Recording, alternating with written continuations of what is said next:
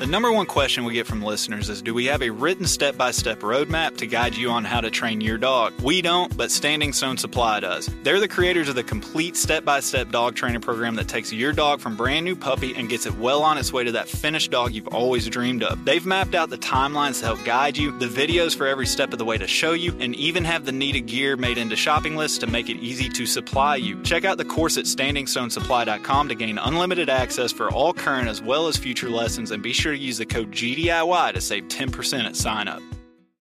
Being an upland hunter in the South nowadays unfortunately means a lot of travel to try and find birds for my dogs. This means it's even more important that my map scouting is reliable to justify the effort. This is where onX comes in. I can honestly say that onX directly impacts the level of success I find on my trips, whether it's the private versus public land boundaries, the expanding number of unique layers and features by state, or the 3D mapping capabilities. My initial step in planning my hunting trip starts with onX. To know where you're going, you have to first know where you stand. Check out onX Hunt Maps and use code GDIY20 at checkout to save 20%. Think you know the Brooks Ghost? Think again. Introducing the all new, better than ever Ghost 16. Now with nitrogen infused cushioning for lightweight, supreme softness that feels good every step, every street, every single day. So go ahead, take your daily joyride in the all new nitrogen infused Ghost 16. It'll turn your everyday miles into everyday endorphins. Let's run there. Head to brooksrunning.com to learn more. okay, I'm building a versatile champion. How do I build this versatile champion? You know, it's no different than how do you build a house? You don't put you don't start putting the roof on the house before you lay a foundation. Do you have trouble physically making it through long hunts? Is your dog always giving you that angry look telling you to keep up? You train your dog, but now it's time to train yourself. Rocky Mountain Hunt Strong is the company for any hunter that is looking for an effective fitness routine to get healthier and be able to hunt longer and harder. This company has merged fitness and the passion of hunting to help people like you and me continue to do what we love. From the Rockies to the Smokies and every field or prairie in between, this company can get you ready to go longer, cover more ground, and recover quicker. Go to RockyMountainHuntStrong.com and see their program for yourself. Use the discount code GDIY to save 15% and get to work. Train harder, hunt stronger, and recover faster. All right, congratulations. You guys made it to another week of GDIY. Very nice. Everything going on in this world today is, you know, everything that's small. It's a big accom- accomplishment nowadays, That's apparently. right. Trophies. Let's give everyone trophies just for listening to another episode. yeah, here's your trophy. You get to listen to us, sit down and talk with uh, Scott Caldwell of Rusty Gun Kennels. He swung by the house and uh, we had a big, uh, nice meal, grilled out some deer burgers and drank a lot and talked dogs. And by the end of it, you can probably tell by our energy level, is they've been drinking for a while. yeah, when I showed up, I'm like, all right, Nick, where's your beer? And Scott's like, no, no, no, try this bird dog jalapeno honey. Like jalapeno honey whiskey. That's weird, but yeah, they're good. So Yeah. yeah, I think I, I was getting probably sleepy towards the end, but I tell you what, man, I always enjoy talking to Scott. Uh, he's, I think everyone probably knows Scott at this point because he's been on uh, quite a few podcasts, uh, been on with us too, but he's a good trainer. You know, he's a NAVHDA judge. He does the German testing, as we talked about in the last episode with him. Um, he's just really knowledgeable, down to earth. Yep, he's Just just, a, he's just a fun dude to Yeah. sit there and talk dogs with. I mean, Yep. it, it's this, you know, picture your best buddy that you're on a, you know, on a hunt and at the tailgate talking dogs for hours on end. He, he he's kind of the same mentality as your best friend just talking dogs, And, you, talk guys pretty much did like a seven hour podcast because you talked for three hours before I got there, and we talked some more when I got there. Did a podcast, and Yep. then the next day you're like, "Yeah, man, yeah, me and Scott were up till two in the morning talking about dogs." pretty much. But yeah, so I mean, it, this is a, a really fun episode. We cover a lot of ground. There, there was not what just one subject on this. I mean, we cover everything from, you know, certain level puppy intros to e-collar work to a bunch of force fetch to just being humble and and having humility when training dogs and learning from other people. And and it's just a fun conversation with a buddy talking dogs for for a long while. yeah, and we recorded out on your uh, back deck Yep. that night. It was you know, nice night. You guys might hear an airplane in the background, maybe not, but uh, it was nice. You know, hopefully you get the feeling that you're just kind of part of the conversation on the back deck, hanging out with some friends. Absolutely, and there towards the end, we touch on the what we announced a few weeks ago, the little training camp, whatever we're going to call it. Eventually, we have more details on that, so be sure to stick around and and hear that out. But uh, yeah, it's a longer episode, so we're we're not going to you know try and hammer this intro out too much longer. But we do have to get to something important for you, Adam. Okay, let's do it. The life advice with Adam. Let's see if I have any advice today. And I'm letting you know right now, this question is. It, Here's some advice. Give us a dollar on Patreon. you know, cut in with that. Hey, that that works. But yeah, patreon.com forward slash gundog it yourself. There you go. Check it out. now for the real advice. Yeah. Uh, this one, it, I'm going to get halfway through this and you're going to be like, what the heck is he talking about? Because this is a question for me. A listener didn't do it. And, you know, you're going to kind of get, get a window into how my brain works. I don't know. I don't know if uh, you've been paying attention over the past week or two, but uh, a certain famous hunter got disarmed. Elmer Fudd. Did you hear about that? Yeah, I might have seen a thing or two on social media. Yeah. So apparently Elmer Fudd was disarmed. Yeah. And my mind just gets curious about some stuff. And so I kind of went down a rabbit hole. And uh, there you go. Yeah. your play on words. Yep, and and did a little bit of research. down a rabbit hole. And, and Yep. this isn't this isn't a political type thing, you know. I don't think anybody listens to GDIY for Nick's political viewpoints or anything like that. This is this. Eventually, we'll get to a question for you as far as hunting. Okay, so okay. I just went digging. I pulled up Wikipedia, trying to figure out some history on Elmer Fudd. Good source. Yeah. Yeah, yep. Mm-hmm. So I figured out Elmer Fudd first appeared in 1937. So it's it's been a hot minute since he appeared. All right. I'm already shaking my head at how your brain works. so I mean, dude, it's like 80, 90 years, and over the years, he's had a ton of different changes and re, you know reiterations and stuff like that. He went from just being your normal hunter with a speech impediment that nobody could understand, and he came across as an idiot and stuff like that, to then he turned into a photographer for a little while, claiming that he loved all wabbits, but not okay. but not little gray wabbits. Okay. All right. And then eventually he even became a vegetarian and only hunted for the sport of it, is what he claimed. Gotcha. So I went digging because my brain asked the stupid question Has Elmer Fudd ever had a hunting dog? Hmm. So when they took his gun away, I'm like, but did he ever have a dog? Just when I thought, you know what, people are going to start hitting the 30 second skip button, you brought it back to dogs. All Yeah. right. So going. it was kind of a fun little question. Then it turned into serious as I went digging and stuff. So I found out over the years there's only been two episodes that Elmer Fudd had a gun dog. Okay. okay. All right. One isn't really worth mentioning. It was a duck hunting episode, but you know, he just showed up, didn't really have any big piece of it. But he did have in 1959, the name of it was A Mutt in a Rut. All right. and he had a dog. And the dog after watching t- dogs on television got upset with how elmer was treating him. And the entire episode is him trying to get revenge on elmer while hunting because elmer forced him to hunt. Gotcha. all right? So that kind of shows over the years the you know just how many different reiterations we had of Elmer Fudd and just him looking like a buffoon to, you know, being evil because he just wants to hunt for sport to he's killing rabbits based on the color of the rabbit, just dumb stuff like that. Okay. And it, it was kind of fascinating to me because of just a stupid question that I was curious about. It kind of turned in. I'm like, man, I thought over here recently, like in the past 10 or 20 years, is when hunters really started getting quote unquote targeted by media, cartoons, movies, so on and so forth.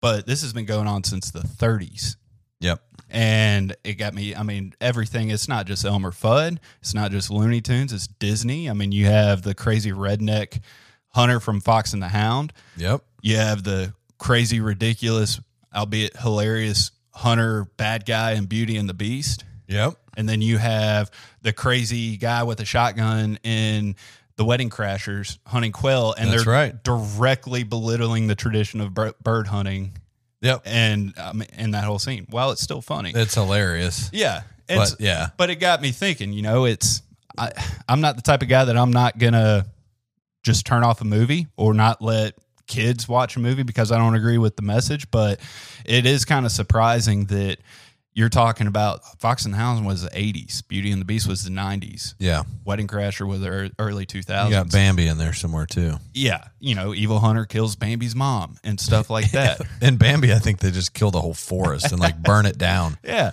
But I mean, really everything that we hear about hunters has been going on since since the 30s with Elmer Fudd. And so I was like, all right, here's my question to you, Adam. I need your wisdom on this. Okay, I'm yep, been waiting for this question. Hunters apparently have been fighting the stigma and being quote unquote targeted Yeah. for decades and multiple generations at this point. How would you advise everybody to reflect the hunting community in the best light possible and being ethical and showing future generations and you know the anti-hunters who we really are and we're not just a bumbling idiot that deserves to get a shot shotgun taken away on a cartoon Yeah, I think uh to start off, there's we get a we get kind of a, a bad rap as hunters. People think we're just what you just described, like a bunch of rednecks with shotguns, just rednecks yeah, just burning down the whole forest, you know. Um, but and I'm preaching to the choir on this because anyone that listens to this podcast is like, yes, conservation, you know. Yeah. Like hunters are are known to be really good conservationists. You know, me and my son built wood duck boxes so that there can be more wood ducks. mm-hmm. Well, there's some self interest. We want to be able to shoot more wood ducks, so we make wood duck boxes. But we're also helping a species, right? yeah Um, so there's part of it is doing something like that with with the youth, like showing my both of my kids. All right, here's the dimensions a wood duck box needs to be. We got to cut some slats on the inside, or put some uh, some rabbit wire on the inside so little chicks can climb out. Like it kind of lights a fire in them for the the edu- education piece on that species. They're like, oh, cool, I understand this more. So that paints a positive light to the youth doing something like that uh, to help a species. My son looks at it as a pers- from the perspective of like, cool, we're making more ducks to shoot. My daughter looks at it as like, oh, great, the little babies are gonna be able to climb out and live a good life the because we difference between a boy and a girl right. So I think that's uh, a good way to to paint it for our youth is get them involved doing something. Like we talk about it a lot. There's a lot of people listen to this right now. They're like, yeah, yeah, yeah, get the youth involved. But I'll challenge everyone with like, what have you done to involve youth? You know, Yeah. and I'll leave it at that. Uh, as far as the rest of the general public on how do we paint ourselves in a good light, it's showing just like with the kids, we're showing respect for the animal by doing something to help the species, uh, even though there's some self interest in being able to have more of them to hunt. yeah And we actually enjoy watching that whole process of the animal. Like you and I were talking about pigeons before this and like really getting pigeons to flourish and all that. You find yourself kind of interested in pigeons, not just for the sake of dog training, but for the sake of like just the animal that this they is are cool. Yeah. Yeah. yeah. I've started really appreciating all the different colors and just how they thrive and all that stuff. Uh, so that's really neat. But well let me ask you Yeah. From from a father's perspective because Mhm. i'm not there and i know we kind of did that last week on Yeah, a father's right. perspective but hey it, it was just father's day so forgive, forgive me for two weeks in a row when you're dealing with so much cultural i don't know if animosity is Mhm. the correct word but direction towards highlighting hunters in a negative light when you're talking about just Disney movies or Mhm. Looney Tunes or just main mainstream, you know, culture. Do you ever like when you're watching a movie and you see just a bumbling fool with a shotgun, you know, on there? Do you ever take the time and say it's okay to laugh at this, but that's not what hunters really are? so I never really like, you know, pause the movie and I'm like, hey, that's not who hunters really are because actions speak louder than words. And my kids see through the way that we handle animals and stuff like that and like you know they see that right Yeah. um so that they know that when they're watching a movie and they see some silly like if we put bambi on we should just put bambi on after this and see what my kids say but i have a feeling they'd be like this is not true this is so wrong Yeah. um, but my kids appreciate the animals. Like my son shot a deer last year and was like, "Dad," like as we went up to the dead deer, my son's like, "Dad, we should say a little prayer." I'm like, "Okay, sure, man. Let's say a prayer." You know. Yep. So, um, so there's that. Like how how you raise them and your example, I think, is the most important. But uh, But what's a shame is hunters' numbers are declining. You Right. have less and less hunters in general, and so they're raising up the next generation to where the kids maybe not they don't get that example. And so, Yeah. is that your job? As like if Connor brings a buddy over and he wants to go train dogs or something with you, Yeah. you you just you be sure to show him in the direct Yeah. light. Or Yep. is it even acceptable if they're having a sleepover or something and you turn on one of those movies and you see that you just kind of you you say it to where you're speaking to your kid, but maybe the other kid but yeah. overhears it or But yeah, something. I'm really like, speaking to nudge. speaking to the other kid. No, that's a good idea. I mean, it can't hurt, right? Um, just the the message to the general public, I think, is some of the things we do or don't do as hunters. Like, no one sees me going out into a swamp with my son and putting a wood duck box into a swamp. Yeah. no one sees that unless you you know um, post it on social media, right? Insta famous. Um, so there's that. There's one way to do it. Put it on social media that you're actually doing something. The other thing is like uh, you stop at a gas station, you know, and people can kind of see you as like, yep, you're a hunter because you've got orange on, you've got a dog in the back. There are a group of people out there that are just looking for you to do something that's like mistreating your dog or mistreating an animal. So I try not to have dead game in plain view to like to make it seem like I'm showing it off because Yeah. some people are going to be offended by it and I just I don't need to show it off, right? Yeah. Um and I don't want the I don't want the wrong person to get the wrong idea yeah. about it. So things like that. Um always make sure that I'm like I love on my dog a little bit in public, you know. so they're like, "Oh, there's a hunter that Yep. loves his dog and it's not anything fake." You know, but I've I've had people come over and ask me before, "You hunt with your dog?" Like, "Yes." Yes, absolutely. and I mean, that's kind of just being asked that question. That's kind of what really got my mind working on this question because honestly, I had a very insignificant, stupid, but fun mm-hmm. question for you. But then this whole Elmer Fudd thing, like I said, it just like one thing led to another.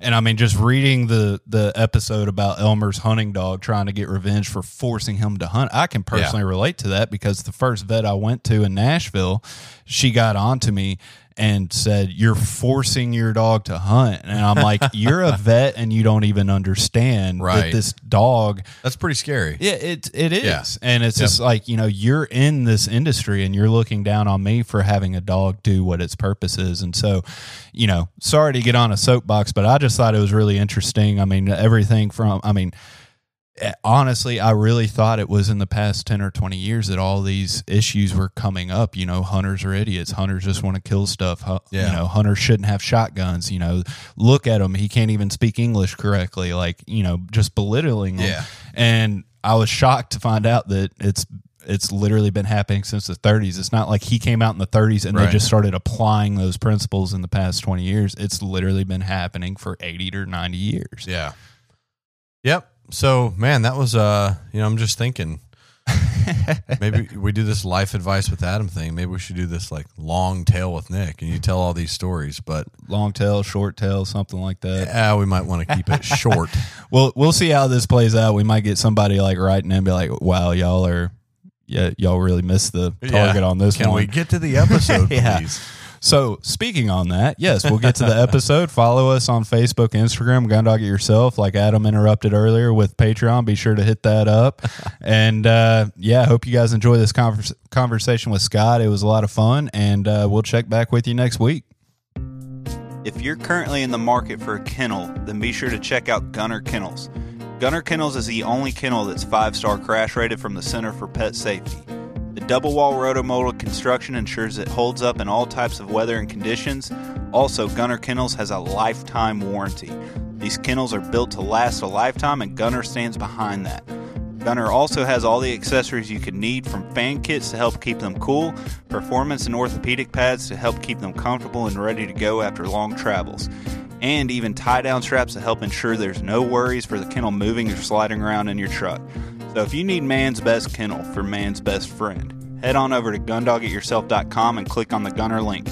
Be sure to purchase your kennel, accessories, and even gift cards for holidays and birthdays through our link, and it will go a long way in helping out the podcast.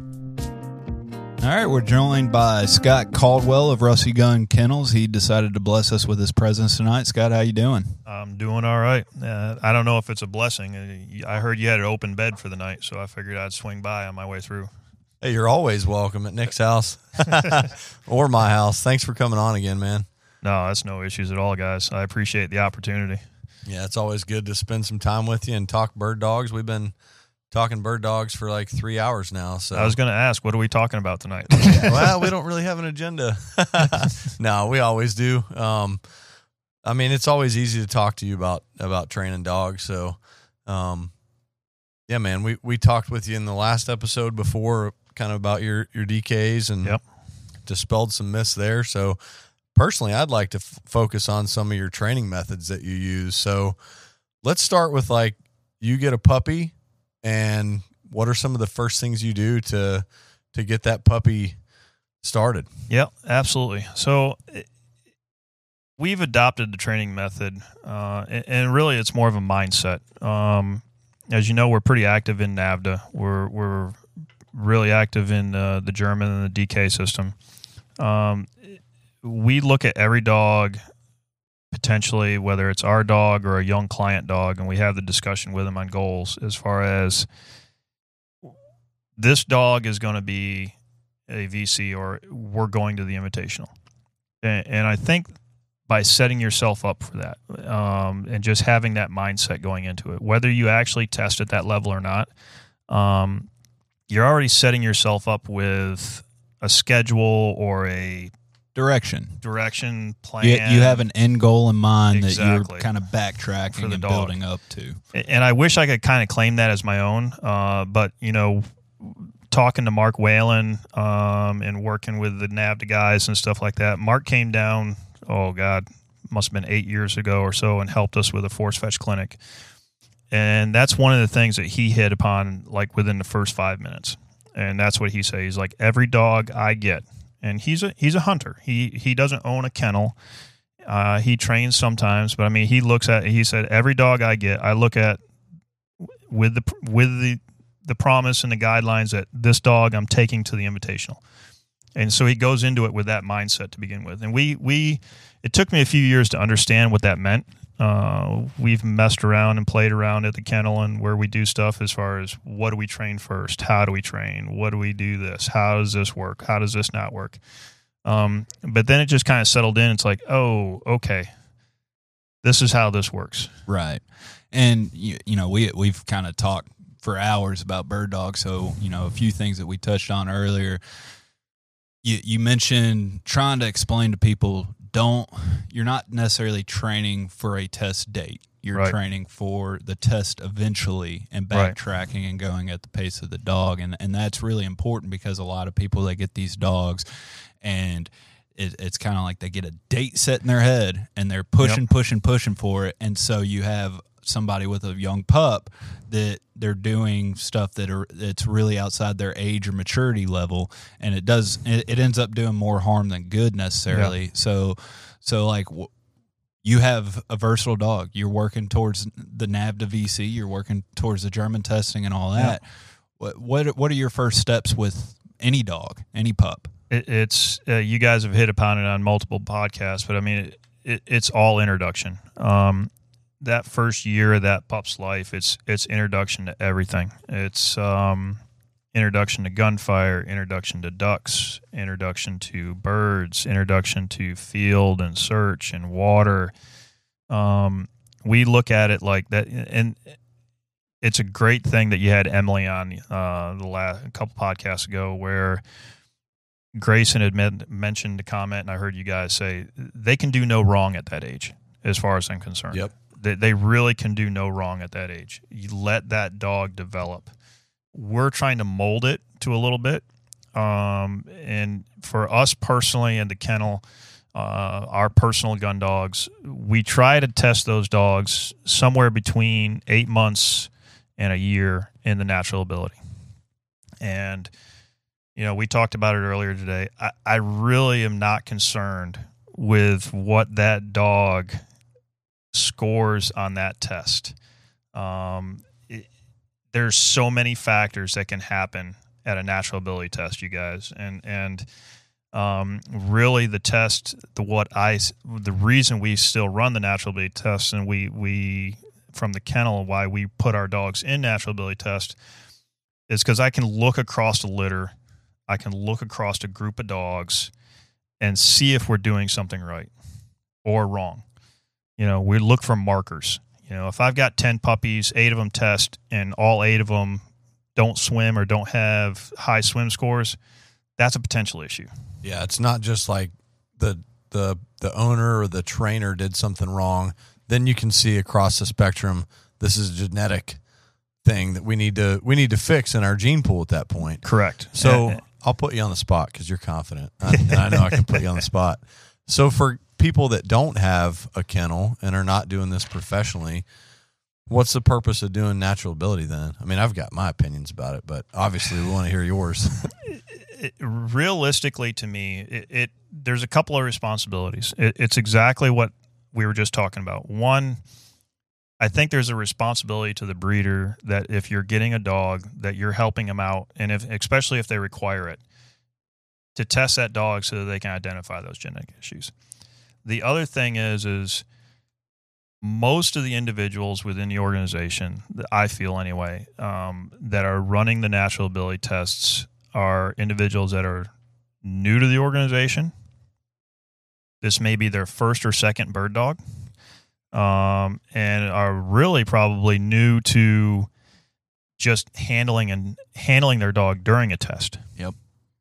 And, and so you can learn as a handler and as a dog owner so much at that period of just running your dog in that test. And, and again, it is all about the introductions of stuff. So you're going to do that stuff to develop your dog anyway. We tell about all the time. We said it before is, you know, we get a lot of people to say, "Well, I'm not interested in testing my dog. I'm not going to run a field trial. I'm not for a competition." But like we were talking about is, if you just train your dog to that level or that ability, then you're you're light years ahead of your average person. Absolutely. So the NA test is ultimately really just feedback for the breeder and, and a good introduction level for new people and everything. But, you know, like you were saying, the testing environment, it's a completely different learning opportunity for people. And, you know, being the main correspondent for my chapter for new people reaching out, asking what NAVD is about, you know, I get all the time people saying that they don't have any interest in testing and I advise them the same way Norm advised me as far as even if you don't test, if you train for the test, it gives you a direction and objectives to hit and an end goal, like you're talking about at the very start of this. And then then by the end of it, if you do test, it's a completely different scenario and learning environment and you learn a lot more about your dog because it is completely different than just meeting up with a few buddies and throwing some birds in the field and having a good time. It gives you it gives you an actual direction and objective while you're out there. No, I agree. Well, on top of the the goals, I mean, I think that's extremely important is having a goal with your dog. It also forces you into this environment as a handler where you're nervous. I mean, when I was testing my dog in NA, you were actually apprentice judging when I ran my dog in NA at the Rappahannock chapter. And um and you know, I I was very much prepared, but when I get up there and the judge that's handling me is like, "All right, it's go time," you know, Yeah. I'm like, "Ooh," you know, I'm I'm nervous. I'm like, I don't want to say I'm out there shaking, but I'm I'm nervous, and I believe 100% that the dogs can sense that. Yep. So when people are like, "Well, why does that matter if that's the only test I'm going to do?" You're going to be in a situation with your dog where you have to you're going to be nervous about something and you've got to work through it whether it's hunting or your dog's getting ready to run into a road or you're just in a situation you haven't been in before and you're nervous the dog can sense it Well, now it's not the first time you've done it because you've tested before. I mean, you're in the North Mountains of Maine hunting hard for two days and not and getting a single point on a grouse, and all of a sudden your dog slams point.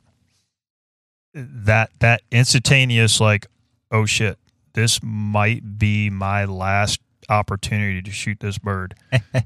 you know, Absolutely. You get you get that nervous energy and and the dogs pick up on it and you know that's why we do this because it puts you in a different situation. You become a better handler and trainer because of it because you're putting yourself in different situations and you have a better well-rounded dog because they're used to being just in a fun training field, then a testing environment, and then a hunting scenario. You know, like you said, the excitement from shooting a bird, or maybe a nervous situation if you're chukar hunting on the side of a cliff and you're just like, oh crap, I don't want my dog over there by it. you Right. know, it's Right. they feed off the energy of the handler, but for sure. Yeah. Uh, We just did two clinics, um, kind of tie it back to the whole training aspect. We just did two clinics here last month, um, a force fetch and a duck search clinic. And that, that was a key component at those clinics was helping people to understand that these dogs read and understand our body language and our tone of voice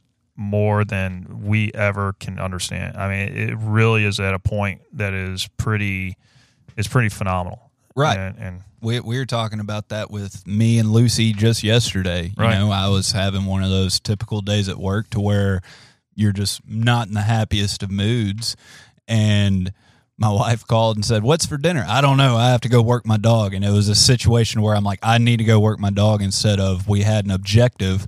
And just the entire time, Lucy wasn't exactly acting up to her her level that she normally does. And it took me a second to realize it's because of me. I'm I'm in a pissy mood and she's picking up off of it.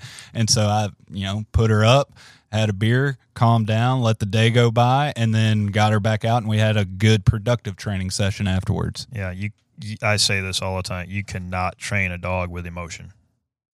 If your emotions get in the way, then it's just another hurdle that you got to overcome in, in the whole process.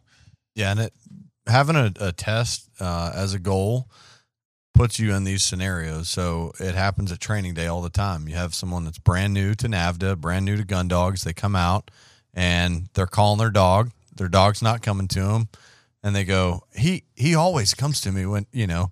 I mean, At this home. is the only time Yeah. this has never this has not worked. And Yeah. it's like, yeah, you're this is a completely new environment. Your dog's met 12 dogs today.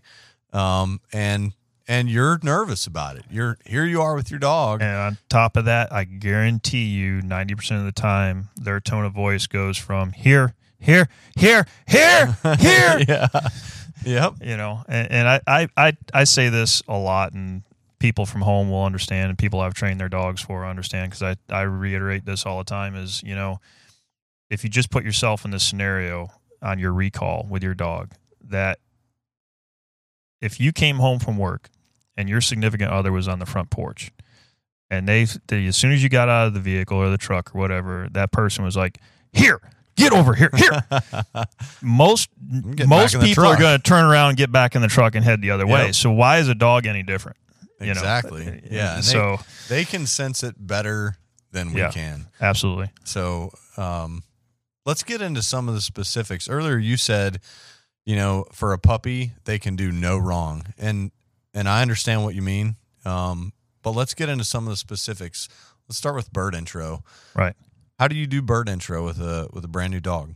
Um, it really depends on age. Um, young dogs, um, it's not any different than like what I've heard you guys talk about before. I, I have no issues and actually promote the dog kind of dominating the bird. Um, You I'll- mean you're going to let a pointing dog catch a bird? Absolutely. I don't care.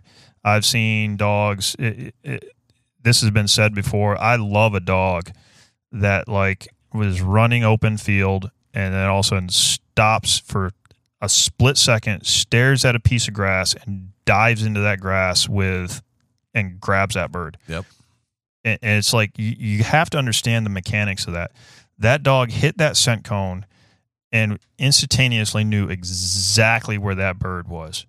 Yep. And so a takeout like that at a young age, um, something is going on between the nose and the brain saying and it's almost like an invisible line saying that's where that bird is and i know it Yep, it's got an accurate nose, and I think it builds a lot of uh, drive. Not necessarily, it does build drive, but it builds intensity in the dog. yeah If you let them catch and dominate a bird at a young age, and maybe when they catch another one, it's not a big deal. You just Yeah. let it slide.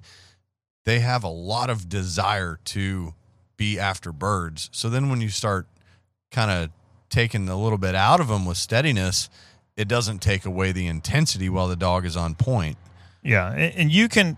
So I mean, a dog that initially we're talking a puppy. So we're talking a dog more than likely under six months old. Okay, the dog catches a few birds. That's not the end all to be all. We're going to teach that dog what right looks like eventually, anyway. But there is a point where you do need to start reining that in to a certain extent. So I mean, you know, the first couple, like I said, introductions the bird might even be you know flightless. I may pull all the flight feathers off one side, you know, because I want that dog to see. Oh, yep, I smelled it, I found it, and it's right here. Um, but then you kind of start. Okay, maybe the next couple of times you put that quail down, you just set it in the grass, and it has all its flight feathers, so that when that puppy goes to pounce in it, and that bird gets out of the way, the puppy kind of self teaches itself. Oh wait, crap ah, I, I didn't catch it that time. And if it chases, let it chase. Let the bird dog chase. Build that drive. Let it let it go to a certain extent. There's other things that we do or we can do to kind of start at that level, that foundation level. I won't say reining it in, but but showing the dog what's right. You know, if if if you've got a dog that's consistently flash pointing and then goes for the takeout and then chases for 10 minutes. What do you think the biggest issue is in that dog? Is it the chase and the drive or is it the recall? so, what do you go back and train? Do you train pointing or do you train recall? You know, so the reward for that dog is actually the chase. Let me go chase this bird down. Take take that chase away a little bit. Say, no, you're not allowed to go chase that bird. You didn't stay steady enough and then next couple of interactions, if that dog actually points and holds steady long enough for you to get up there to flush, let that dog chase that bird down. That's that's the reward for hey, I'm steady, and that's introduction. That's all introduction. And there's no again, there's no wrong that the dog can do. Absolutely. And and what you just said, the reward for a lot of dogs is the chase. And and I think so many people, you know, we say all the time generalities and dog training doesn't work. And so many people assume that the reward for the dog is the same as the reward for the owner, which is the bird in hand, Right. or the bird in the mouth in the case of the dog. And that's not always the case depending on the dog's makeup. Some dogs live for that chase. Not on a young high drive dog. Yeah, You know, not on a young high drive dog. That Yeah. young high drive dog wants to chase that bird. Right. And, and you know, we, we've talked about it a, a little bit, touched on it here and there over a few episodes. Is if you start reining in that chase too soon, too early, you can actually do a lot of harm with the dog's pointing capability or, Yep. or intensity.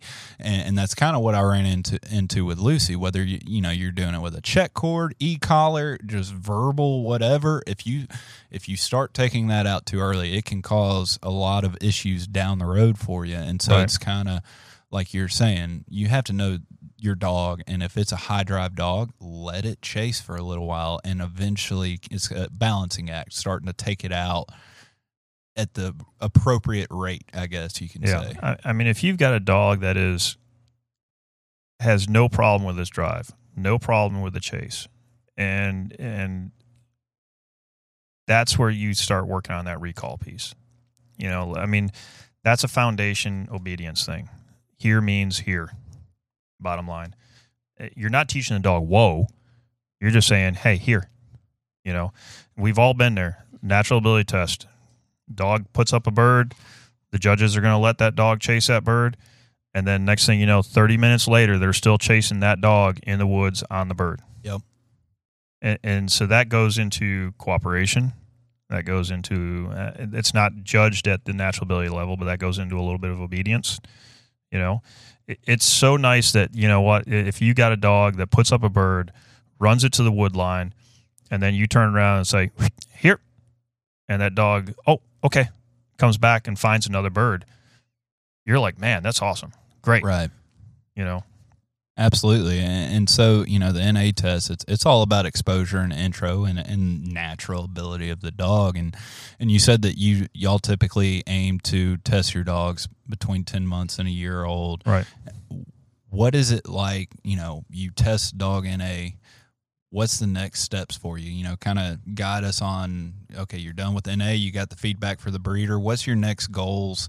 To eventually get to your end goal, which is the VC or wh- whichever testing so level you're at. for for us personally um a- and we've had years of failure to refine this technique. So uh, for us personally uh, what i like to do is um, immediately following uh, natural ability we go ahead and force fetch the dogs. And we force fetch probably to a higher level than I would say your average person, your average handler, maybe even your average pro trainer at that extent. And the fact that we force fetch the dogs to the point that uh, they will reliably do a 50 yard blind retrieve over water. Nice. And that is because for us and how we train leading up to the next testing piece, we train force fetch, we then do duck search, and then we do steadiness. So by doing the force fetch and and having that dog reliably doing a 50 yard blind across water, we have set up a mechanism that when we start duck search, we have a mechanism or we have a foundation in place that if that dog we'll say either balks at the shoreline to go out or goes out and turns around comes right back or goes out and searches for like a minute we have a mechanism built in place that we can push the dog back out Right. you know w- without any you know without encumbrance of trying to put more ducks out or shackled ducks or taped ducks or anything along those lines the dog understands that when we say fetch in this direction or back or whatever your command is that the dog's going to go to that distance and start searching Yep. to a certain extent Right. And that's uh that's the same order that I was, you know, mentored to to do things. Uh NA test and force fetch, transition that to duck search, and then steadiness. So when I talk to people that show up to train and they go, I got three birds. What do you think I should do with them? And it's like, well, I don't know. You- You tell me. What are you working on? right Well, I'm kind of I'm in the middle of force fetch right now. Sell them to somebody Uh, else yeah, and my immediate response is like, "I'll buy your birds because I'm working on steadiness," you know, and it'd be. Yeah. But everyone wants to see their dog point, so people end up in this dilemma of, I get to see my dog point, and now it goes for the bird, but it won't come back to me, or it doesn't go for the bird and it goes and searches for the next bird or whatever. So sure, they accomplish their goal of seeing the dog point, but the dog hasn't been force fetched yet, so. Or or even no worse than to- that like we were just talking about earlier no recall Right, or no recall. you know Yep. no solidified recall on the dog Right. So it's it people get very they get down the wrong path in my opinion sometimes because they're like I got a pointing dog. I've got to put birds in front of this dog. And I went for a long time without putting birds in front of my pointing dog, and I can tell you he didn't forget how to point, you know. No. They won't forget how to point. no. So it, it's one of those things where and and full disclaimer is that you know i've had the luxury and i talked about it before is we see a lot of dogs and, Yeah. we train a lot of dogs. I've judged a lot of dogs. Um you kind of kind of start coming up with methods that works best for you and your situation. And that's where all of this is based off of again it's going back to that mindset of okay i'm building a versatile champion. How do I build this versatile champion? You know, it's no different than how do you build a house? You don't put you don't start putting the roof on the house before you lay a foundation. yeah, exactly. It, you don't start putting drywall up on the walls before you freaking finish the outside of the house. And that's the way I kind of look at this is like, okay, I don't start teaching the dog to do one thing and I haven't set a foundation for something else. You know, so I mean, w we really look at it along those lines, you know. So where some people might be a little bit uh, confused, let's let's clear this up. So we're going to do force fetch after the NA test, Correct. but we've got to introduce the dog to water. Yep. The dog's got to swim for the NA test. Yep. Some people might think, "Ooh, I'll force fetch my dog ahead of time, and then it'll go in," which is just you know, and you're already shaking your head like, "No, don't do that." No, don't do that. So, yeah. I mean, I, I actually Cover that, and then also like tell everyone how you go about water introduction as well. Yeah. So, uh, and again, a full disclaimer, Blake, I'm sorry because I know we did this with your dog years and years and years ago, but it, that was kind of a little bit of an old school adage. Like, okay, you've got a dog that's not willing to swim or not willing to go into water after bumper. Well, start force fetch. You know, and you're asking yourself, okay, why am I doing this with a six month to eight month old puppy?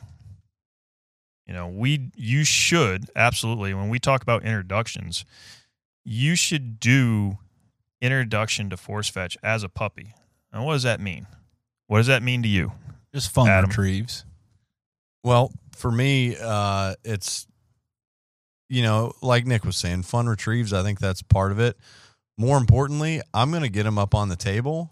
Yep. When they're eight, ten weeks old, and Yep. feed them up there, and it that way when I get them on the table later, I'm not introducing them to something new. What so else? now? So now when I when I get them up there, it's like, oh yeah, I've been on the table. This is this is a good thing. I'm gonna sit them on my lap. I'm gonna put my fingers in their mouth. I'm gonna Yep. mess with their teeth, their gums, all that. So it's not a big deal. So Yep. the first time I put them on the table, not new, and put my fingers in their mouth, not new. The only thing that's new is you're gonna hold these fingers in your mouth the way I tell you to Yep. for as long as I tell you to. Exactly. And and that's a piece, that's a key piece of this whole thing is when we're talking about introductions to puppies is the first time your hand goes in that dog's mouth should not be when that dog is a year old and on tied to a force fetch table or tied to your bumper or something along those lines. Absolutely. So we were talking about force fetch, and that, that's in general a very common question brought up by listeners. And you know, how do I force fetch? And you're you're telling me earlier that you're kind of in the middle of a different outlook on your force fetch Correct. program, and, and kind of figuring out how you can make it better. Even though you've obviously had success in the past, you're constantly trying to better yourself and your program and your methods. So what what are you what did you see wrong or that wasn't quite where you wanted it in your old force fetch program and what are you doing to rectify that now? So when I start my force fetch previously, um, and pretty much the, we'll say we'll talk about like the standard quo. There, there's a couple of different methods for force fetch, and you've got a no pressure, uh, you've got an ear pinch, and you've got a toe hitch. Um, and for years and years and years, I utilized the ear pinch. Um, and I'll be honest with you, I fumbled. I fumbled around with it for about the first two to three years, probably first 20 dogs. On, on to where I was comfortable enough that I could be coordinated enough to not just apply the pressure to the ear, but then also the where a lot of people have where a lot of people have issues is that transition to collar Yeah. and transitioning from the actual pressure on the dog physically to a remote pressure with the collar. That's where you're going to see a lot of people have and a lot of dogs have their first hurdles and their first issues. So I noticed earlier you were helping Kylie on FaceTime. You were watching her. She's force fetching a dog, and I'm kind of leaning over your shoulder. And as soon as you started talking about the toe hitch, I was like, "Oh wow, I didn't know that Scott did the toe hitch." Uh, but I wanted to save it for the podcast. So it obviously works. I mean, you're doing it. You've you've Yep. taken multiple dogs to the invitational. Like you're a very successful trainer. Um, you know, Standing Stone. I think Ethan and Kat use the use the toe hitch as well. So there's a Yep. lot of people out there that use it. I've only force fetched one dog, so I'm I'm stuck in my ways right now on the ear pinch, and specifically with overlaying the e collar. I can put my hand under the collar, Mm-hmm. the regular collar. I can pinch their ear with my thumb and forefinger, and then I can when I overlay the e-collar, I can put that remote right in there so that as I'm pinching the ear, I'm also pressing the button. So just go into the details on how it was how it didn't work for you and why the toe hitch So- does work for you. And, and again, you know, I'm going to use this phrase a lot tonight because I have switched a lot of methods here fairly recently. But in full disclaimer, I've only just recently started utilizing the toe hitch, and I'll give a little. So, I had used it in the past. Um, I wasn't comfortable. Um, I used it based off of reading books, articles, and a couple YouTube videos, um, and just was not seeing the result that I was hoping for and really was kind of like, okay, let me go back to what I know. And that was exactly how you were talking about, Adam, as far as, yep, collar, remote in hand, try to get the ear between there somewhere and apply pressure.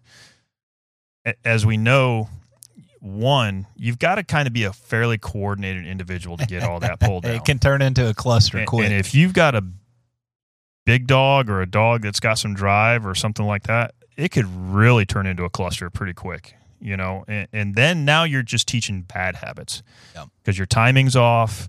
The dog's not understanding what the pressure's coming from or what he's supposed to be doing. You're probably getting frustrated. You're getting frustrated. Exactly. So, like I said, it, it took me a bunch of dogs to get comfortable with the ear pinch. And so I've got a very close friend of mine, Blake Horse. Blake and Stacy had bought a dog from me, oh, five, six years ago.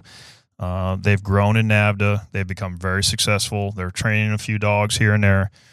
And Blake was shown toe hitch by a, by a guy um, that does a lot of DD training. And after the last time we all went to the invitational together, I was really watching and really impressed with how his dogs reacted and then how he was able to the dogs understood pressure on pressure off. And and we know when we talk about this a lot of times and I think we talked about it before you know the political correctness of pressure how much pressure? Yeah. you know am i making this dog squeal and roll around? Am i doing this? Am i doing that? You know it- pressure should always come with instantaneous positive reinforcement. Instantaneous. And i think adam you were listening to me you know kylie's working on facetime with a dog and i'm i'm over there like as soon as the dog did the task over the phone i'm like oh good boy good boy. Yeah. you know? Yep. so um it, it- i asked blake i said hey show me how you toe hitch. And, and this is a perfect situation where you know i've been training dogs for 20 plus years. Blake's been doing it for five. Yep. and but i'm like hey take a couple hours me this this saturday and show me what you're doing. Show me what you know and we went down we went to his place and i took a couple of griffs with me and that i've been having some issues with. And um, within about an hour hour and a half i was like it clicked. I'm like oh geez okay. This is how you put the rope around the legs. With this is the size rope you use. This is how you apply the pressure. And there was a lot of things that I didn't understand initially with toe hitch. So utilizing, um, you know, the right size rope, for instance, a lot of people their first instinct is to go to Lowe's or Walmart and buy like a 550 or a small nylon piece of cord, and that's what they put on their dog. And it just cuts into their skin. It, probably. it is rough. It's Yeah. tight. It doesn't loosen up quick. You know, Blake was using almost a 3 8 inch, and I'll show you guys later what I use now almost a 3 8 inch diameter rope. So a bigger size rope. Um, when I first started doing it, I had the, the first loop attached pretty far up the dog's front leg, almost around his knee, thereabouts. And then the rope was running down the front of the leg. Well, Blake puts it down almost right where the dew claw would normally be, and then runs the rope behind the leg and then underneath the pads. So I would also think that that slightly thicker rope actually accomplishes the pinch portion a little bit quicker and easier on the toes also it, because it's, not so much the pinch. It, it's that pressure. If you take any dog and take even your f- thumb and forefinger and just kind of just squeeze between them, their first reaction is to pull their foot away. Yeah. If any of us has ever tried to trim the nails of our dogs, you know they don't like their feet being messed with. Yep. They really don't. So the thicker rope actually releases better. So the smaller, thinner rope, when you when you cinch up on it, actually doesn't release as quickly as we would like to have happen. And, so and when we're dealing with something with the timing that's so Yep. important, as soon as you get it in your mouth and the pressure stops, that's very important. That you Very don't, important. You don't lose a even a tenth of a sec- second extra. That timing can be paramount to the success of the program. Exactly. Exactly. And so utilizing a short rope, we're not using an eyelet because we're not trying to pull our dog's paw or foot or toes into something. We're just trying to apply that pinch pressure. Literally, what I'm able to do now is with a shorter rope, I make a loop at one end, I wrap it around, I just throw it on my hand and my wrist, and now I basically got both hands free again. So I can still manipulate the dog if I need to ma- manipulate the dog. I can have the remote completely in my one hand, so I can use any finger I want to hit a button. You know, as opposed to just trying to put the ear between here and hand through the collar and and all this other stuff. I've got positive control of the dog at all times. I've got positive control of my remote all the time, and I've got positive control of the pressure on the dog all the time. So it really kind of speeds up the process a little bit.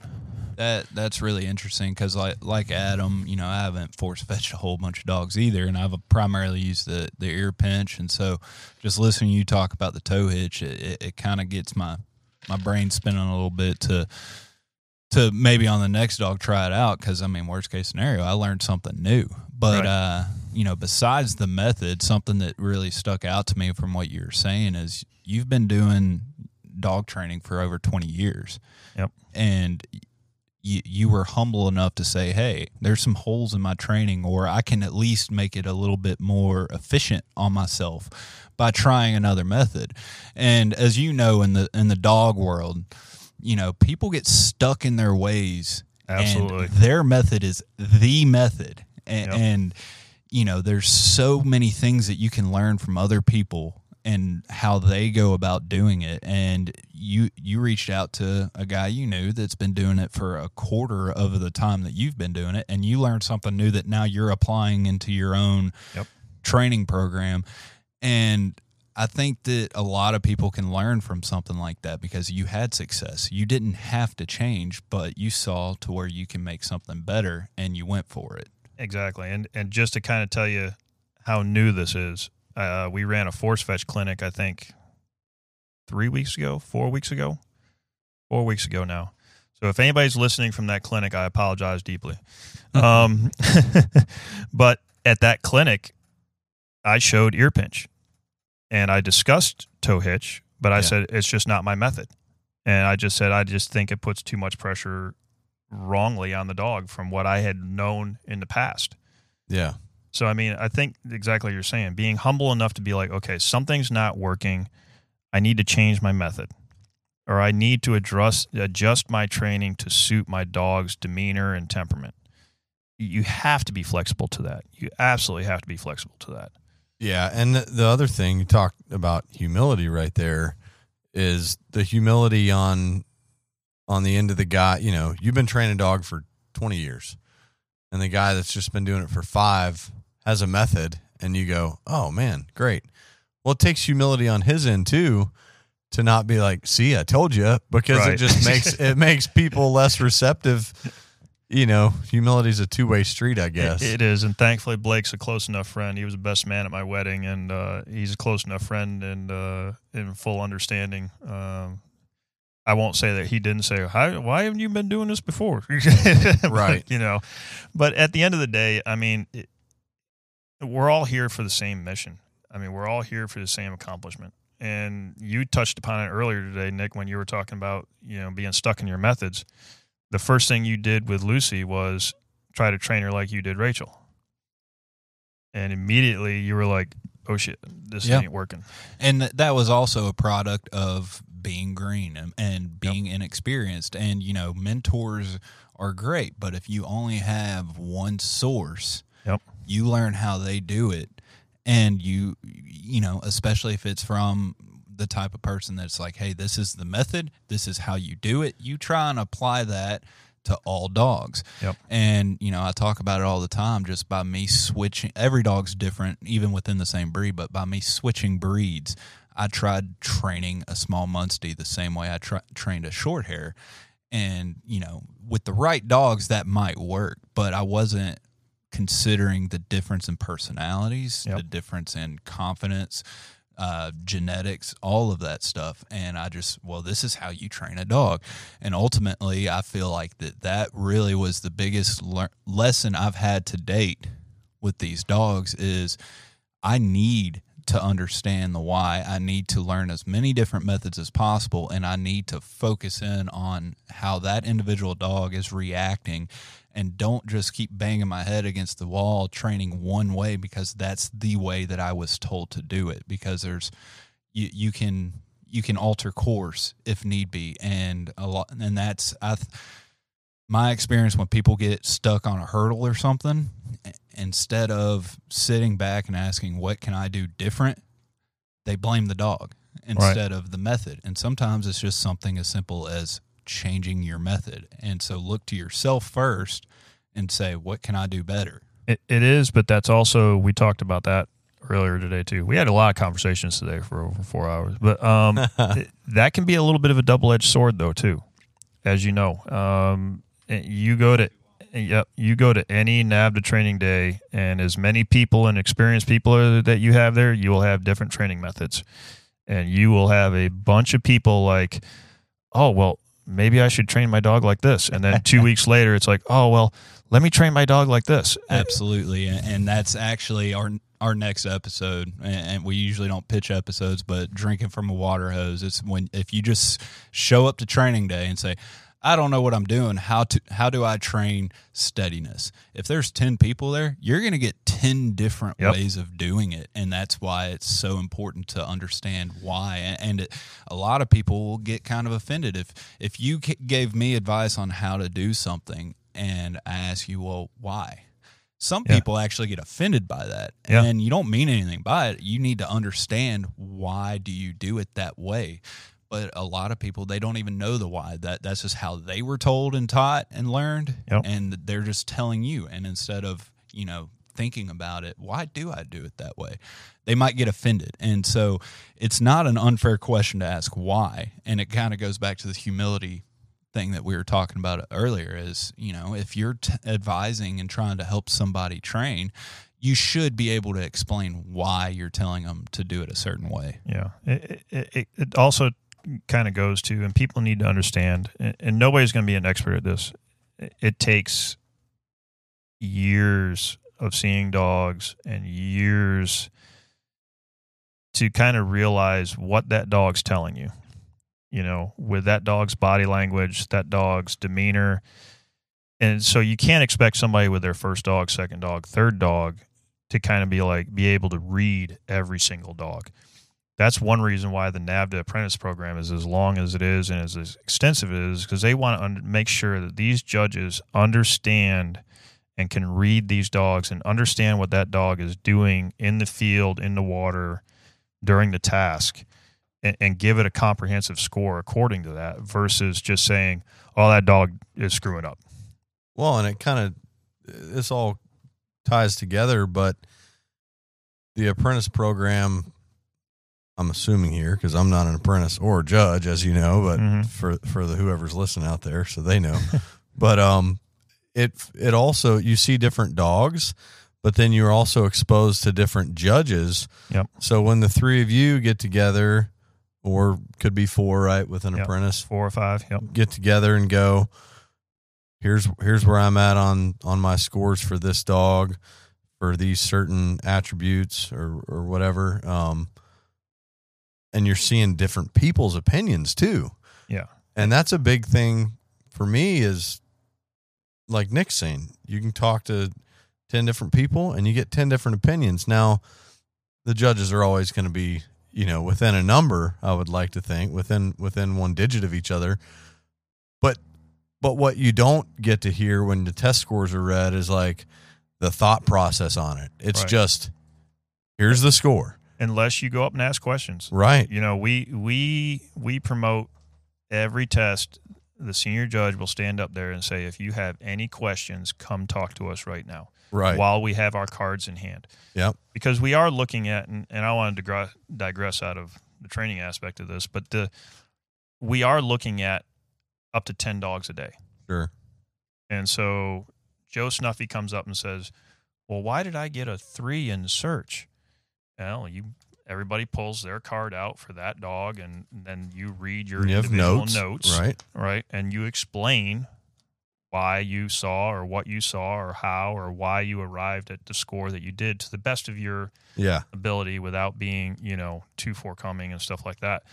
And, and if you're an apprentice, after each dog, it's not just where are you at with your score, but be prepared to be asked why. Why? Yeah.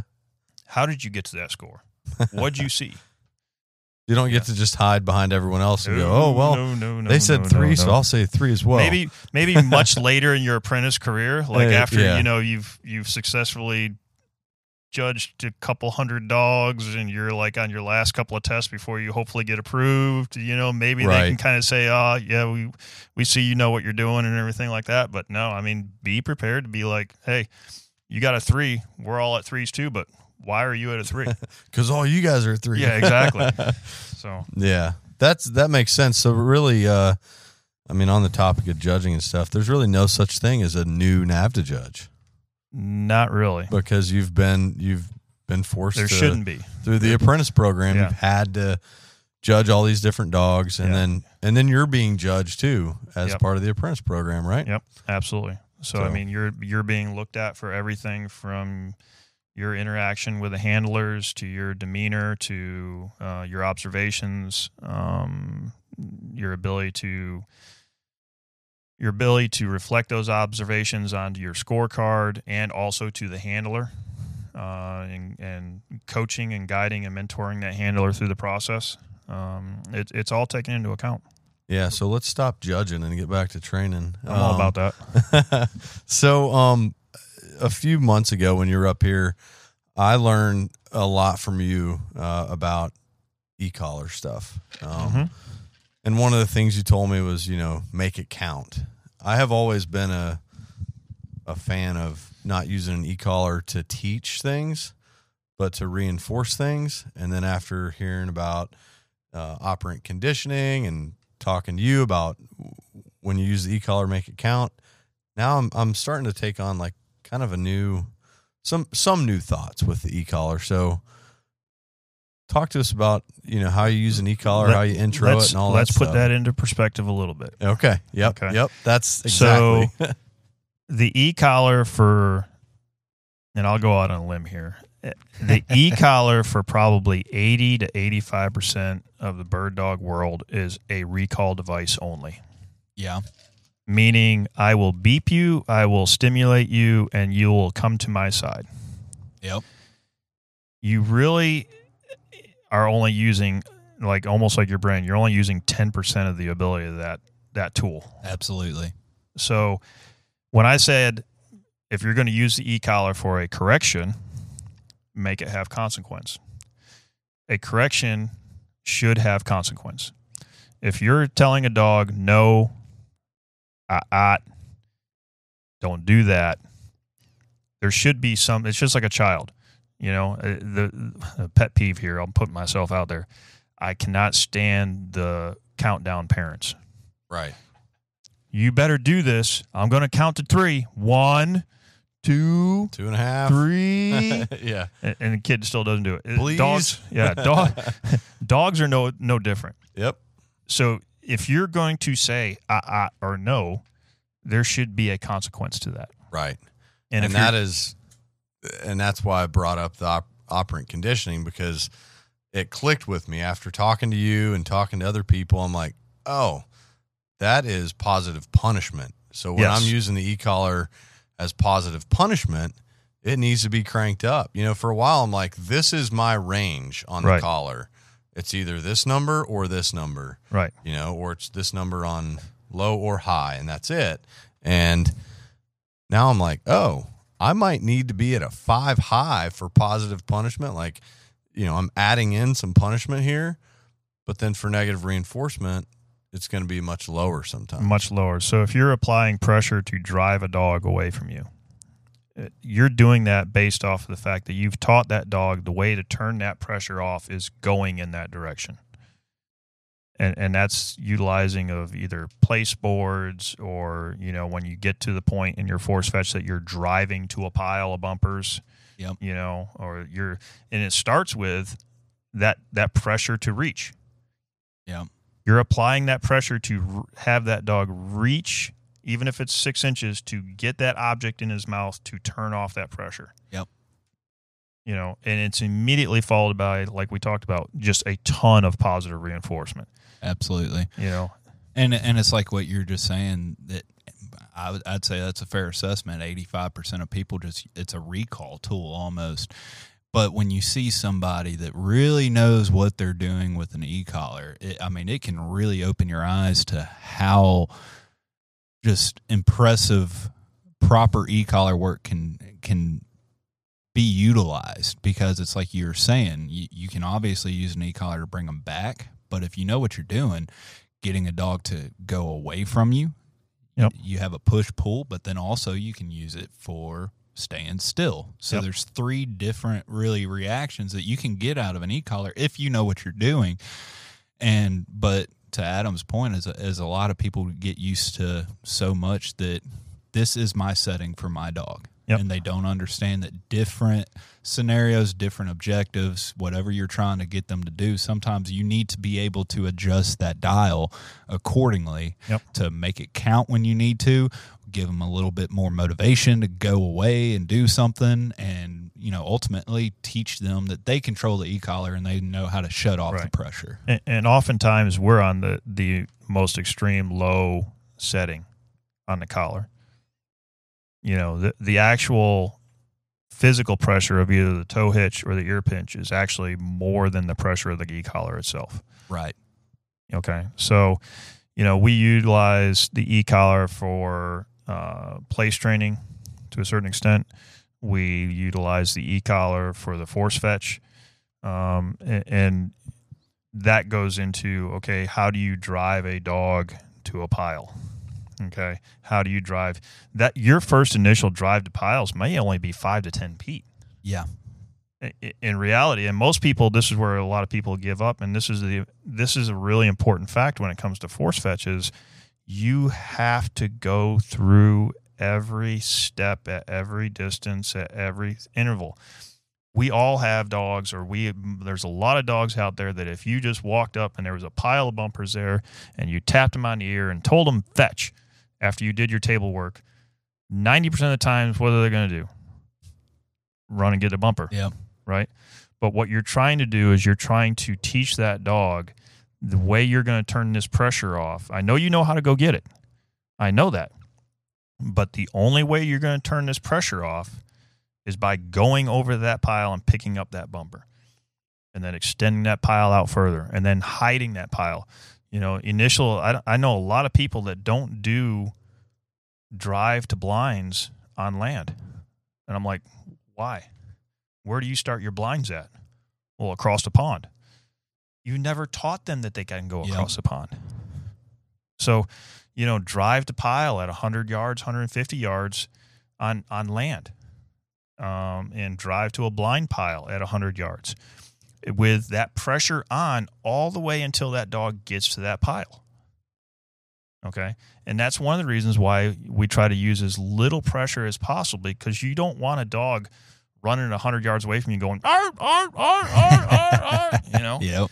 You're just trying to make enough discomfort that the dog understands. And hopefully you've done your foundation on the table and then leading up to that, that the dog understands the way that little tickle on its neck stops is by going out there and getting that pile. Right. And I mean, it, to your point, you, you're really you want it set up just enough to annoy them to want to shut it off. You're you're not Right. trying to fry them or, you know Right. have them bend the knee for you or anything. But you know that that's a great example with the force fetch. But to, to play, I'm playing devil's advocate here Yep. on the e collar. What would you say to the person that you know, I have a little bit of element to this myself, but there's some people that just absolutely refuses to use an e-collar because they don't want an e-collar dependent dog. And you've seen it, I'm sure, to where there's some dogs out there that you slap an e-collar on and they will do absolutely everything that you need them to do. But Right. you take that e-collar off and it, it's like they turn deaf. It, it automatically shuts off their ears and they have no idea what's left or right. So here, here is because we've been kind of doing this all night. Is I'm going to ask Adam when I was on the phone with Kylie. What's one of the things I told her she should do with that griff on the table in between everything she was doing? is like I forget exactly what it was, but I remember thinking give the dog some like some free time basically in The, between. the free time, but then also I told her after a couple of sessions, after a couple of iterations of some of Yeah. what you're training, try it without I Without any saying that. pressure. Yeah, now try it with no pressure. you're, you're basically proofing it at that point with no pressure. But that mechanism's still there if you need to go back to it. yeah. And and also to that, you know, we had Angie Barron on, which people that were asking what Adam was talking about on the operant conditioning. That's what the episode that we covered it on. So go check that out. But you know, she, she alluded to the fact that when you do a correction with the collar, if you're if you do the verbal correction as well as the e collar and you're consistent with it, then when you don't have the e collar on, that verbal correction acts as the e-collar because they associate that verbal with that pressure as well. And so if you're consistent enough, you can teach your dog that your verbal has just as much enforcement as that e-collar. Right. And you don't have to have it on all the time. And that goes back to what I was, you know, what Adam was saying earlier and what I was saying. Your correction should have consequence. Right. And that dog should understand that before it ever goes to the table. That dog should understand that whatever your correction tone is, ah, ah, no, er, whatever you want to call it, um, has consequence to it.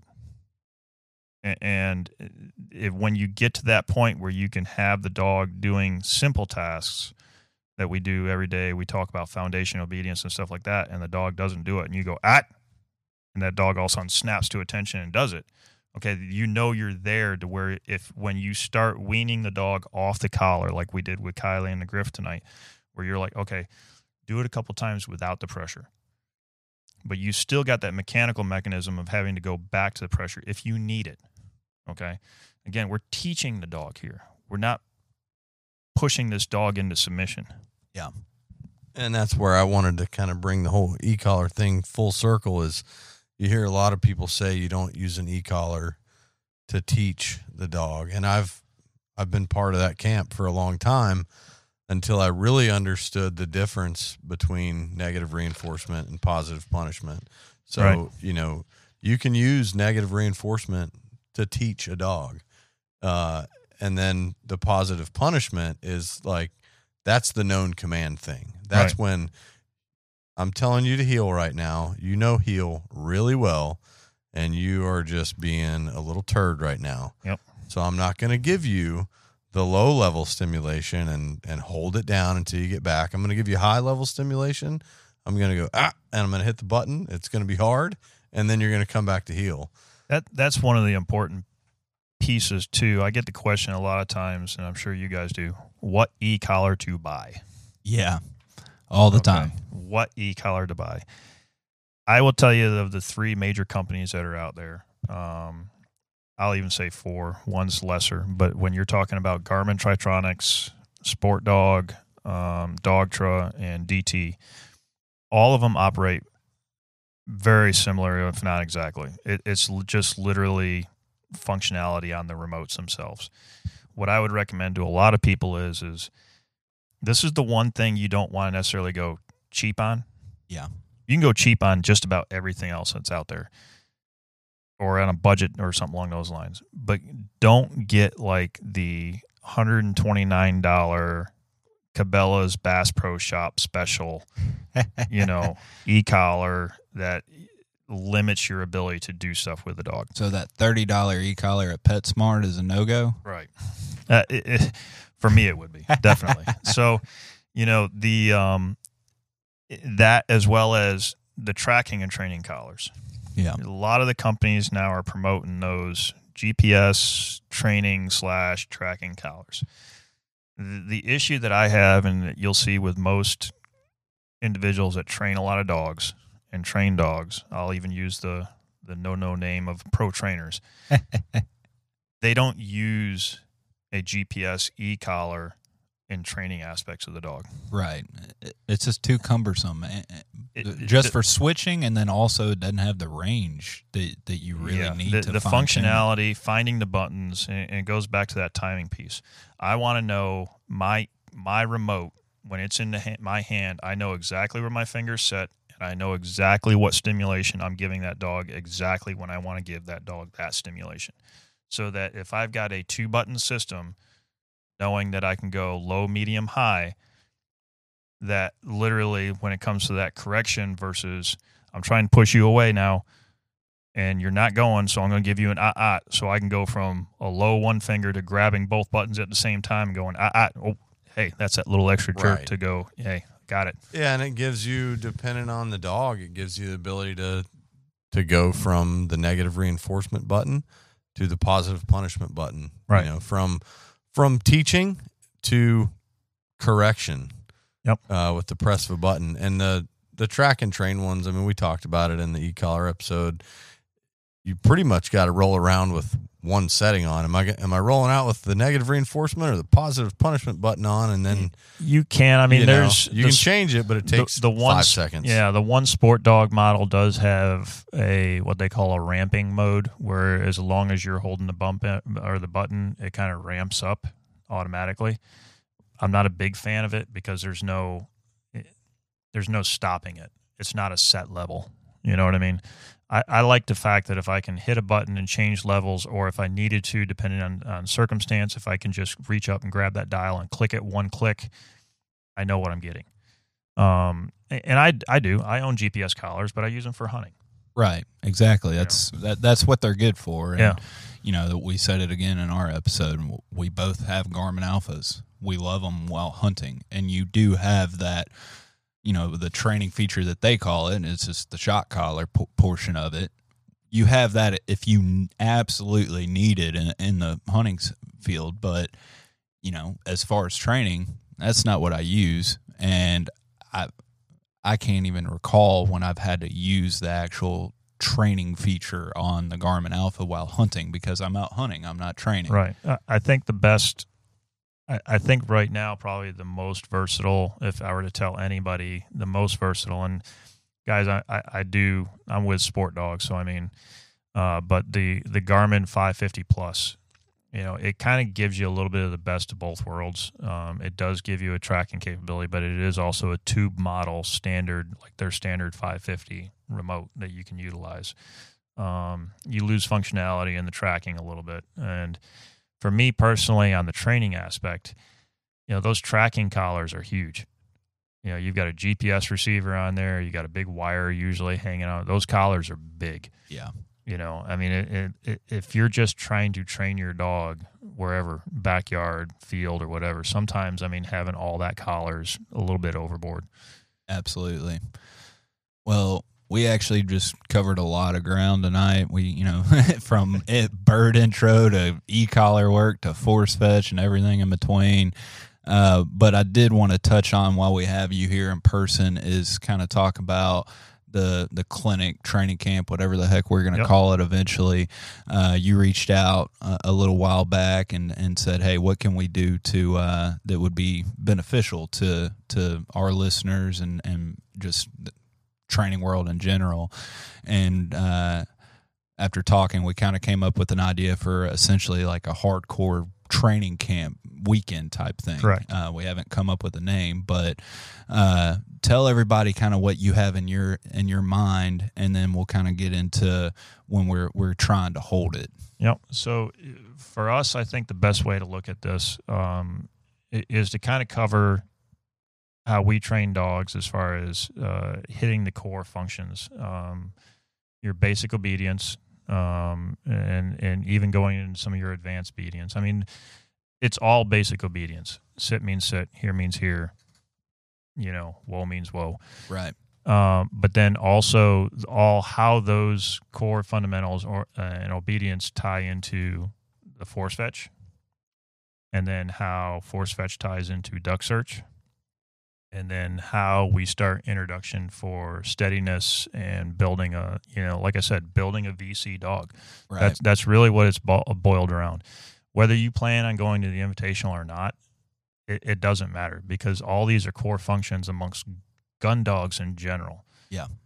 i don't care if you've got a lab because if you think about it 80 percent of what we do in NAVHDA is retriever work. Yeah, absolutely. you know and there's a lot of retriever guys out there that have no clue on how to do this just as much as there's a lot of versatile guys out there that have no clue on how to do this Exactly. So, So we were talking like those four main groups essentially doing kind of like a round robin type weekend and, and you have different stations essentially and, and quote unquote experts. I don't know what we're going to call them, teachers, mi- yeah, we'll- whatever. we'll say experienced individuals there we How's that? go. And, uh, you know, they're going to be kind of, you're essentially just getting a full weekend of, uh, like you said, the tools that you need and the knowledge that you need to, you know, shoot for the VC, whether you end up testing for it or not.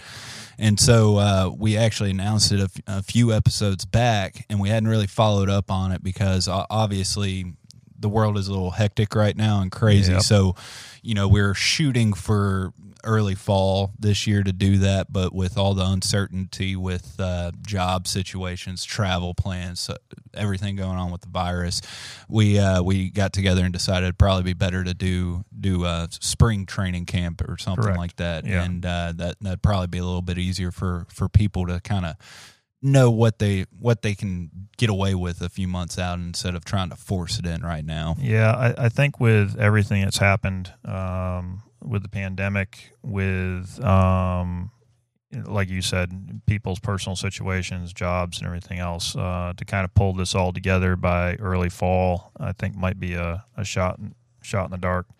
Yeah, and, and the good news is spring training sounds way cooler than summer camp.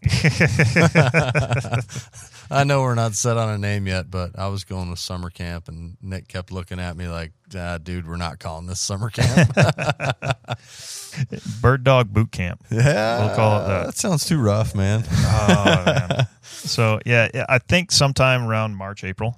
Uh, hopefully, we'll have the amazing spring that we've had this year, with you know days in the 60s and you know low 70s and stuff like that. Um, uh, it will be. I'd like to see it go three days. So I'd like to see a Friday, Saturday, and Sunday, just because the amount of material we'll have to cover. Yeah, Um, and, and again, it's it's for people to bring their dogs out too. You know, the the the Oh, yeah. clinics that I run normally, like the last two clinics that we ran, um, I encourage people to bring me their dogs. It it really does nobody any good if I'm standing up there with my versatile champion saying this is how this works, and the dog just knocks it out. You know what I mean? Nobody's covering hurdles there. Nobody's covering problems. Right. And so by us keeping it at a certain amount of people that are coming, but everybody bringing their dogs, and we have four different stations, you're it, it's going to present an opportunity for each individual to get hands-on knowledge and advice from an experienced handler. Yep. And you know, over three days, you should have plenty of time, and you should leave there feeling a lot more confident and, at, at the very least, more knowledgeable on each section of the test. I would even say anybody that's even thinking about getting a bird dog. Th- This is because we're going to cover it. We're going to cover from like almost like we did tonight, like where you kind of need to start, and then show you what an end goal should be. Right. So I mean, even if you don't even have your dog yet, and you're on a waiting list, or you're trying to do something, and you you know want to kind of understand this whole thing better, Yeah. come on out. I mean, it, it, it's it's not going to hurt you by any means. Absolutely. And so we'll have more details about this coming out as far as pricing, actual dates, so on and so forth. But, you know, if this is something that you're interested in, please reach out to us. You know, maybe we can start getting a little waiting list going. Yep. And then as we develop more, more information and details, we can put that out to you first. We do know that, you know, there's going to be, uh, a little kicker for the Patreon subscribers as opposed to you know just regular listeners. So uh, we haven't defined everything that goes into that, but yeah, just shoot us an email, gundogityourself at gmail.com. And if you're interested, let me know, and then we can kind of get some sort of little waiting list uh, going and and I think it's uh, going to be invaluable for a lot of people especially n- new beginners, and then you know, like we were talking about earlier, even if you've been doing it for 30 years, you Yep. can still learn so much from other people. Uh, I mean, I just like we just talked about. and I, I'm still learning new techniques every single day. Hopefully, we never stop learning. You know, so. Scott, thanks for coming on, man. No It's- problem. It's always a pleasure to be able to sit around and chew the fat with you for a good while. No, it's not a problem at all, guys. I enjoyed it. Thank you for listening to GDIY. If you enjoy this podcast, please remember to take a moment to rate, review, and share with a friend. Also, be sure to follow us on Facebook and Instagram under Gundog It Yourself. If you really enjoy this podcast and would like to contribute even more to future content, please check out our Patreon at patreon.com forward slash Gundog It Yourself. Thanks again and happy hunting.